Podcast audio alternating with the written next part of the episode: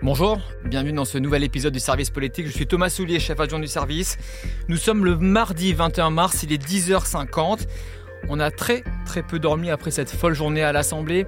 On va y revenir et surtout on va parler de l'après. Qu'est-ce qui se passe maintenant? Que va faire Emmanuel Macron? Que vont faire également Elisabeth Borne et, la majorité? Hier, la motion de censure eh n'a pas été adoptée, mais seulement à 9 voix d'avant. C'est très peu. Est-ce qu'on assiste à une crise politique majeure? Bienvenue dans ce nouvel épisode.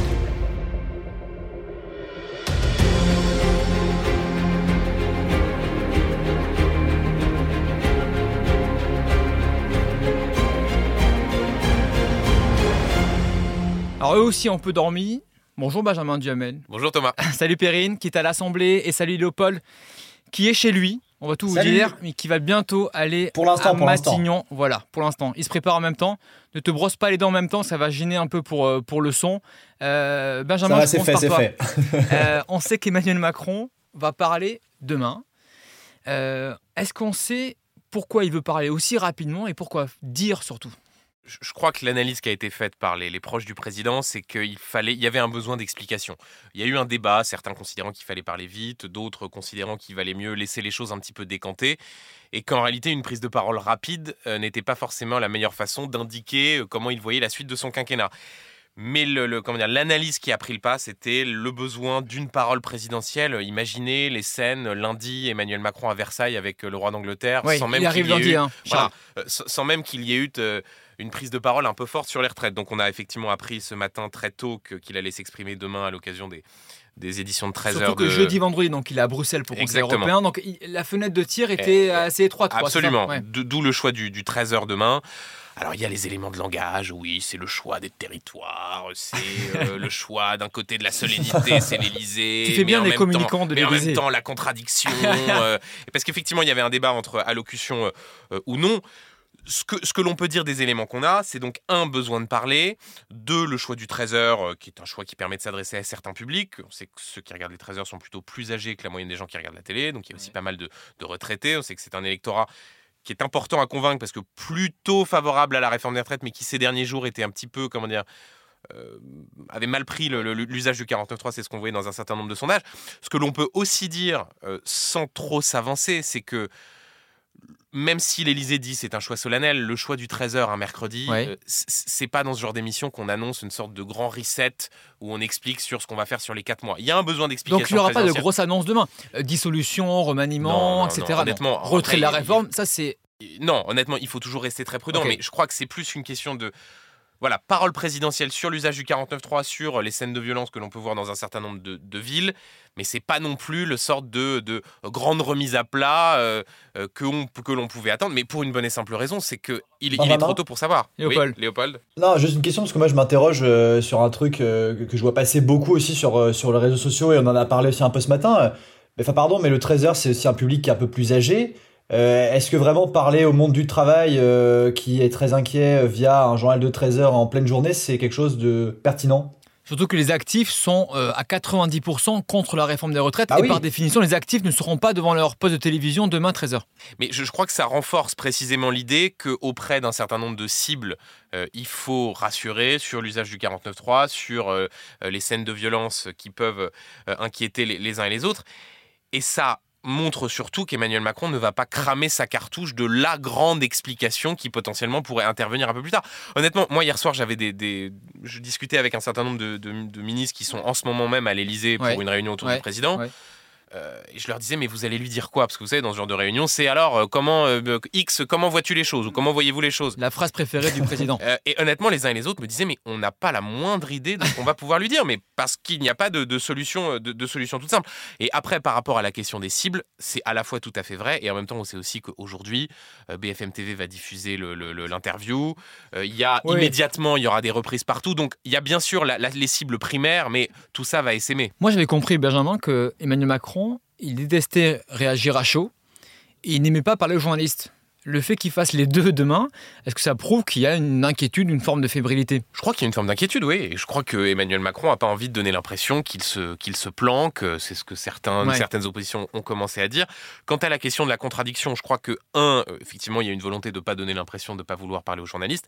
Et deux, ça, pour le coup, dans les discussions que j'ai pu avoir avec les uns et les autres, ils étaient très attachés à l'idée de ne pas, si jamais il faisait une allocution, donner l'impression qu'il y avait une sorte de pas de panique, mais au fond, l'allocution, elle est quand même très euh, attachée à, au Covid et à la guerre en Ukraine. Euh, c'est un format qui est ultra solennel. On me disait aussi, mais on fait, faire une allocution sans annonce, c'est compliqué l'explication et la pédagogie fonctionnent mieux quand on a une contradiction et des questions de journalistes que quand on est seul face à la caméra pendant 15 minutes. Au risque qu'il y ait demain un décalage entre les attentes euh, des Français, des syndicalistes, des politiques et ce qu'il va dire ou ce qu'il ne va euh, pas dire. Perrine euh, et Léopold, ça consulte à tout va aujourd'hui. J'ai compté à trois réunions pour Emmanuel Macron. Il y en a sept pour Elisabeth Borne. On va voir avec toi, Léopold, ce que dit Matignon sur la journée d'aujourd'hui. Mais juste, Perrine, je crois que c'est très rare que Elisabeth Borne vienne à toutes les réunions de la majorité, non à l'Assemblée un mardi matin. Bah, Je pense quand même que c'est nécessaire parce que nous, les, députés de la majorité qu'on a vus depuis le 49-3, ils sont complètement sonnés. Et d'ailleurs, vous parliez de ce que pourrait dire Emmanuel Macron euh, demain.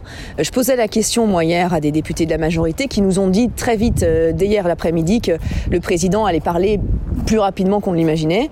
Je pense qu'ils en avaient besoin aussi, mais quand je leur demandais qu'est-ce qu'il faut qu'ils disent, qu'est-ce qu'il peut dire pour, pour apaiser un peu tout ça, eh bien eux non plus, comme les ministres dont parlait Benjamin, ils n'en avaient absolument aucune idée. Ils n'en avaient aucune idée parce qu'en fait, ils sont un peu sonnés, ils sont toujours sonnés, alors ils essayent quand même de continuer à défendre la, réforme, mais eux-mêmes euh, n'y croient plus vraiment. Il faut dire quand même que les députés de la majorité allaient quand même voter, bien sûr, très très largement cette, euh, cette réforme, mais il y en a beaucoup qui le faisaient un peu contraints et forcés. Euh, parce qu'ils n'y croyaient pas spécialement non plus. Et d'ailleurs hier quand même, ce qui a été important à nous, ce qu'on a tout de suite vu, c'est que lors de la, de la discussion de la motion de censure dans l'hémicycle, il y avait très très peu de députés de la majorité. Alors certes, ceux qui étaient présents étaient ceux qui votaient pour cette motion de censure, puisqu'ils ne votent pas. Ils nous disaient qu'ils n'avaient pas forcément à être présents, mais pour autant, ils étaient très peu nombreux. Et donc, ça prouve aussi peut-être un manque de soutien à Elisabeth Borne, ou tout au moins euh, un manque de d'investissement aujourd'hui pour défendre corps et âme le gouvernement. Et quand on posait la question hier, soit il nous disait euh, il y a des problèmes de, train, il y a beaucoup de, députés qui n'ont pas pu venir à cause des grèves, mais enfin les autres députés étaient quand même ici. Et sinon, bah, hors micro, il nous disait oui, effectivement, c'est euh, c'est problématique, mais on n'arrive plus à mobiliser. L'image est cruelle, tu as raison, cette image de, euh, des rangs de la majorité euh, à moitié remplis ou à moitié vides. Euh, vous voyez les choses comme vous, le souhaitez. Léopold, est-ce que cette image-là a frappé Matignon? Est-ce que Matignon a pris conscience de ce qui s'est passé hier dans l'hémicycle avec cette motion, qui n'est pas passée certes, mais ricrac seulement en neuf voix? Bah, en tout cas, ce qu'on peut dire, c'est que la première ministre, elle est passée à 9 doigts. Bon, sur une main, on en a dit 10 doigts, donc ça va. 9 doigts, ça passe à 9 doigts de, de, de, de, de, la fin de, de la fin de son règne, en fait, de la fin de ce, de, de dire au revoir à Matignon. Bon, finalement, euh, ce matin, là, on, on voit qu'elle est, euh, euh, qu'elle fait tout pour euh, essayer de mobiliser ses troupes. Euh, on le disait avec Perrine, il y a ces, ces fameux, ces fameuses réunions là qui ont lieu dans la matinée avec la majorité. En tout cas, il y a une volonté de communiquer qui est un peu plus grande. Hein. On voit que par exemple, là, il y a aussi de sur l'antenne, on verra des images de ces réunions parce qu'il y a ce qu'on appelle un tour image qui va être organisé. C'est-à-dire qu'il y a une caméra qui pourra montrer. donc, donc une mise en scène du fait de l'union de la majorité, c'est ça?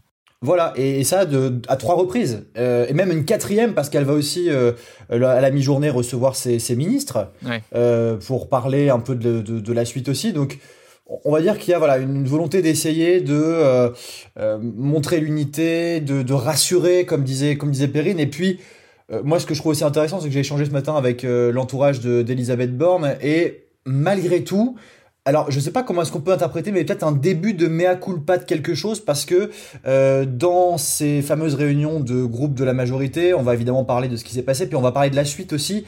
Et un proche de la première ministre m'expliquait qu'il va falloir réfléchir à des enseignements qu'il faudra tirer, notamment pour la suite, et notamment, je cite, partager davantage les séquences et les sujets dont la majorité se saisit et faire preuve de plus d'anticipation sur les textes quel programme Alors, il euh, faudra voir euh, c'est concrètement ça, de quoi il s'agit parce que c'est exactement. C'est des phrases qui sont assez vagues, évidemment. Hein. Il y a beaucoup. Euh, Voilà, c'est ça. Mais, mais donc, il faudra voir de quoi il s'agit. Mais euh, par rapport à la tonalité de ces dernières heures, euh, il y a quand même ce petit, euh, cette petite nuance qui est apportée. Mais ce qui est frappant, Léopold, c'est que euh, je parlais avec des participants à la réunion qu'il y a eu hier soir euh, à Matignon avec Oui. euh, les ténors de la majorité, et tous me disaient on a été frappé par une chose, c'est qu'Elisabeth Borne, elle veut rester et qu'elle parlait euh, hier comme si ne s'était rien passé. En clair, elle disait voilà les prochains chantiers, voilà comme tu disais Léopold, voilà comment on va travailler.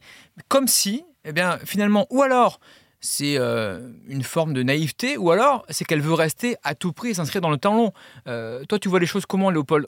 Tu sens qu'elle veut vraiment rester, rester, rester malgré tout cela? Bah, elle, a tout de suite dit, Elisabeth Borne en tout cas, euh, quand on a pu euh, échanger avec ses proches, que euh, c'est une femme qui est là pour, voilà pour, accomplir ce pourquoi elle est là, mais ça dépasse sa personne. Moi, je pense, la suivant un peu au quotidien, que si un jour ça doit s'arrêter, euh, l'intérêt, on va dire, su- supérieur, comme euh, le répètent euh, ses proches de, de la nation, la dépassera et que euh, elle elle partira. Euh, mais aujourd'hui, c'est pas du tout son état d'esprit. Immédiatement après le, le vote hier soir des motions de censure, on m'expliquait qu'elle avait, encore une fois, je cite, hein, la satisfaction du devoir accompli. Donc il y a encore la notion de devoir qui revient, qui revient dans, dans la bouche de ses proches à Matignon, comme si effectivement elle était là pour accomplir. Euh, bah, ce pourquoi elle a été, elle a été, euh, elle a Et. Léopold, une date à retenir, c'est le, c'est le 4 avril. Si elle arrive, euh, si elle est toujours en le 4 avril, elle sera restée plus longtemps qu'Edith Cresson, qui était en record de brièveté. Donc en ce moment, on parle beaucoup du Exactement. fameux 4 avril dans les, dans les prochains jours. euh, Perrine, tu voulais dire, Ouh. tu voulais dire quoi? Le record féminin. Exactement. Ouais. on en est là. Euh, les députés de l'opposition euh, ont un peu un, un double rôle parce que ils ont tout de suite demandé la démission d'Elisa- d'Elisabeth Borne après le 49-3, c'est bien évident, au micro. Mais en fait, euh, dans les travées de l'Assemblée, ce qu'on entend surtout, et, et ce qui est pas loin d'être faux, c'est qu'en fait, qui d'autre? Ouais, oui. Ah oui. C'est-à-dire que changer de Premier Bien ministre, euh, pour mettre qui déjà? Parce qu'on là, le banc de touche commence à être, euh, après deux quinquennats, quand même, Ouais, à être épuisé. euh, sérieusement euh, clairsemé, voilà. Et puis surtout, en fait, ils expliquent que globalement, euh, la réforme des retraites, c'est quand même la réforme d'Emmanuel Macron. Euh, les Français, c'est à Emmanuel Macron qu'ils s'adressent. Et finalement, changer Elisabeth Borne, mettre un ou une autre première ministre, est-ce que ça calmerait les colères? Est-ce que ce serait une autre façon d'exercer le pouvoir? C'est une question parce qu'elle a quand même essayé, Elisabeth Borne, contrairement à ce que voulait faire Emmanuel Macron au départ, de mettre euh, cette réforme des retraites dans un amendement du, du budget de la sécurité sociale à l'automne. Elle a quand même demandé plus de concertation. Elle a essayé d'avoir une politique un peu plus euh, euh, décentralisée. Ça n'a pas Et elle a fonctionné. gagné mais- l'arbitrage à ce moment-là. Absolument. Elle a passé de 65 à 64. Ça n'a pas fonctionné, mais effectivement, on peut se demander qui, d'une, pourrait faire mieux, et puis est-ce que ça changerait fondamentalement le paysage politique, ou en tout cas la colère qu'ont les gens aujourd'hui? C'est pas Ouais, sûr. D'accord. On va parler maintenant. euh, on va jouer en fait, Benjamin. Mhm. Tu, tu me connais, c'est mon côté un peu Philippe Risoli. Euh, de de- du service politique, c'est tout à fait moi. Alors Léopold lance mieux le micro que moi, mais bon, c'est autre chose. J'ai deux jeux à vous proposer. Le premier, c'est que tu parlais des bandes touches. Est-ce qu'il y a des noms qui circulent euh, pour remplacer Elisabeth Borne Euh, Benjamin? Oui, il y en a. Euh, on entend ceux de. Il y a les habituels. C'est-à-dire Benjamin les habituels, bien sûr, oui. Je, je- mais je peux pas vous en parler. oui. Euh, non, non, plus, plus sérieusement, il y a les habituels noms qu'on entend tout le temps, c'est-à-dire Bruno Le Maire, Gérald Darmanin. Est-ce que ça changerait fondamentalement la donne Catherine, Vau- Catherine Vautrin qui a failli y aller une fois. Voilà. Est-ce qu'elle pourrait revenir ou pas Elle fait partie des noms qui sont évoqués. La difficulté pour ces, pour ces trois-là, Bruno Le Maire, Gérald Darmanin, euh, Catherine Vautrin, c'est qu'ils viennent de la droite. Ouais. Euh, Est-ce qu'il est intéressant de faire venir un, un- un Premier ministre ou une Première ministre euh, euh, clairement de droite? Dans un moment où la réforme des retraites et l'échec de la méthode a montré qu'on ne pouvait pas vraiment miser sur euh, le groupe Les Républicains Non. Euh, honnêtement, que c'est Bruno Le Maire et Gérald Darmanin sont détestés par les Républicains. Exactement. Il y a Et pas qu'en reste plus- comme des traîtres. Exactement. Et en plus, euh, ils sont susceptibles de braquer ceux-là même qui les voient comme, Ouais. comme des traîtres. Après, vous avez toujours l'hypothèse du choix un petit peu disruptif, et là, on entend toujours, mais honnêtement, c'est peu les, Qui- qui les dit mêmes noms qui reviennent. nous. Bah, on entend Christine Lagarde, mais bon, C'est toujours à droite, la- hein. Oui, mais à la rigueur, Christine Lagarde, comme Oui. elle est à la tête de la BCE, on peut peu considérer au-dessus que de la mêlée, quoi. Voilà, Ouais, exactement. On réentend les noms de Jean-Louis Borloo, mais ça, franchement, de la même manière, ça paraît assez peu, assez peu plausible. Euh, et, Ah et bon en fait, c'est- Jean-Louis Borloo, carrément non, mais c'est les noms qu'on. Honnêtement, il faut dire, Thomas, et toi, tu connais les remaniements. On sait Jean-Louis Borloo depuis, euh, depuis 15 ans à chaque Euh, remaniement. voilà, ouais. exactement.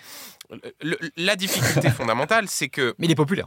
il est populaire. La difficulté fondamentale, c'est que en l'état, aucun de ces noms-là ne changerait fondamentalement la donne politique. Parce que on, peut considérer que dans la rue, euh, cela va se, calmer, qu'Emmanuel Macron va miser sur une forme de pourrissement. Hein.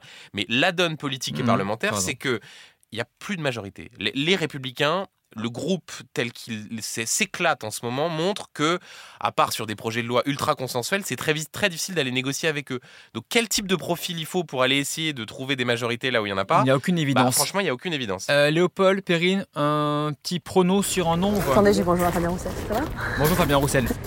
Tu veux aller à Matignon, Fabien Roussel ou pas euh, oh, Je pense. qui ne veut pas aller à Matignon euh, Mais Jean-Philippe Tanguy aussi du Rassemblement National nous disait ça hier, mais pas sous Emmanuel Macron. moi, je, oh, alors, tu vois, le, nom qu'a cité Benjamin, euh, moi, un Borloo, ça me plairait en fait. C'est-à-dire un, quelqu'un de très expérimenté, très politique, parce que c'est aussi ça qui manque. Vous voyez par exemple le discours hier d'Elisabeth Borne, il a énormément froissé encore davantage les républicains. Ils nous disent qu'ils ont du coup été deux de plus à voter pour la motion alors qu'ils hésitaient encore. Voilà, et, Aurore Berger aussi, la présidente de Renaissance. Donc quelqu'un de très politique, un peu à l'ancienne. Est-ce qu'on n'en a pas un petit peu besoin en ce moment? Voilà, moi je mettrais, un, bon j'y crois pas 5 minutes, mais un profil comme ça. Jean-Louis Borloo, Popérine et euh, Léopold. Si on pousse la machine jusqu'au bout, est-ce qu'on n'irait pas dans l'hypothèse de Rachida Dati qui veut un pacte de gouvernement avec Emmanuel Macron Et euh, est-ce qu'il ne faudrait pas... ça c'est une euh, cohabitation, une forme de cohabitation Le problème Léopold, c'est que Rachida Dati, c'est pas, une, pas une mauvaise idée sur le papier, mais simplement un pacte de coalition, même Marlex ce matin, qui pourtant fait plutôt partie de ceux qui n'ont pas voté, enfin qui fait partie de ceux qui n'ont pas voté, à l'Assemblée, qui fait partie de ceux qui n'ont pas voté la motion de censure et qui soutenaient la réforme des retraites, même lui dit un contrat de coalition n'en veut pas. Et surtout, contrat de coalition, moi j'en ai discuté avec les uns et les autres. Admettons que vous qu'on compte qu'il compte sur les euh, allez les 25-30 qui s'apprêtaient à voter la réforme des retraites.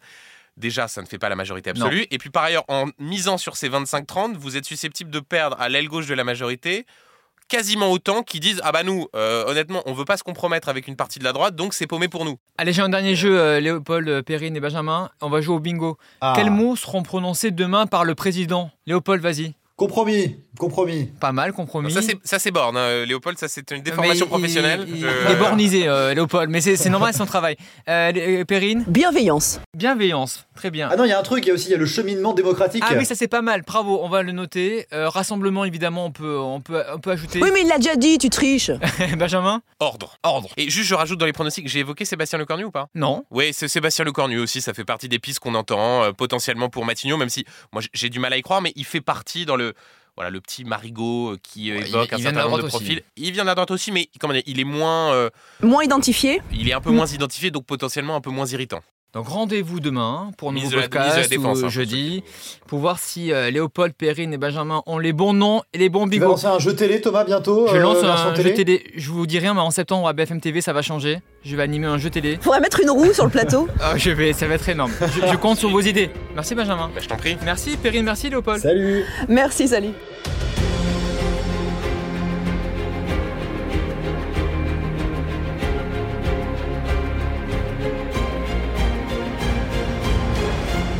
Merci beaucoup d'avoir suivi ce nouvel épisode du service politique. Merci surtout pour vos commentaires, vos retours du précédent euh, podcast qui vous a plu apparemment. Donc n'hésitez pas à mettre des commentaires, à partager, à dire à vos amis, tonton, tati, etc. que c'est formidable ce podcast. On se retrouve très vite parce que vous l'avez constaté, on vit une crise politique assez majeure. Donc on va plus régulièrement faire des euh, podcasts. À très vite sur ce podcast, le service politique.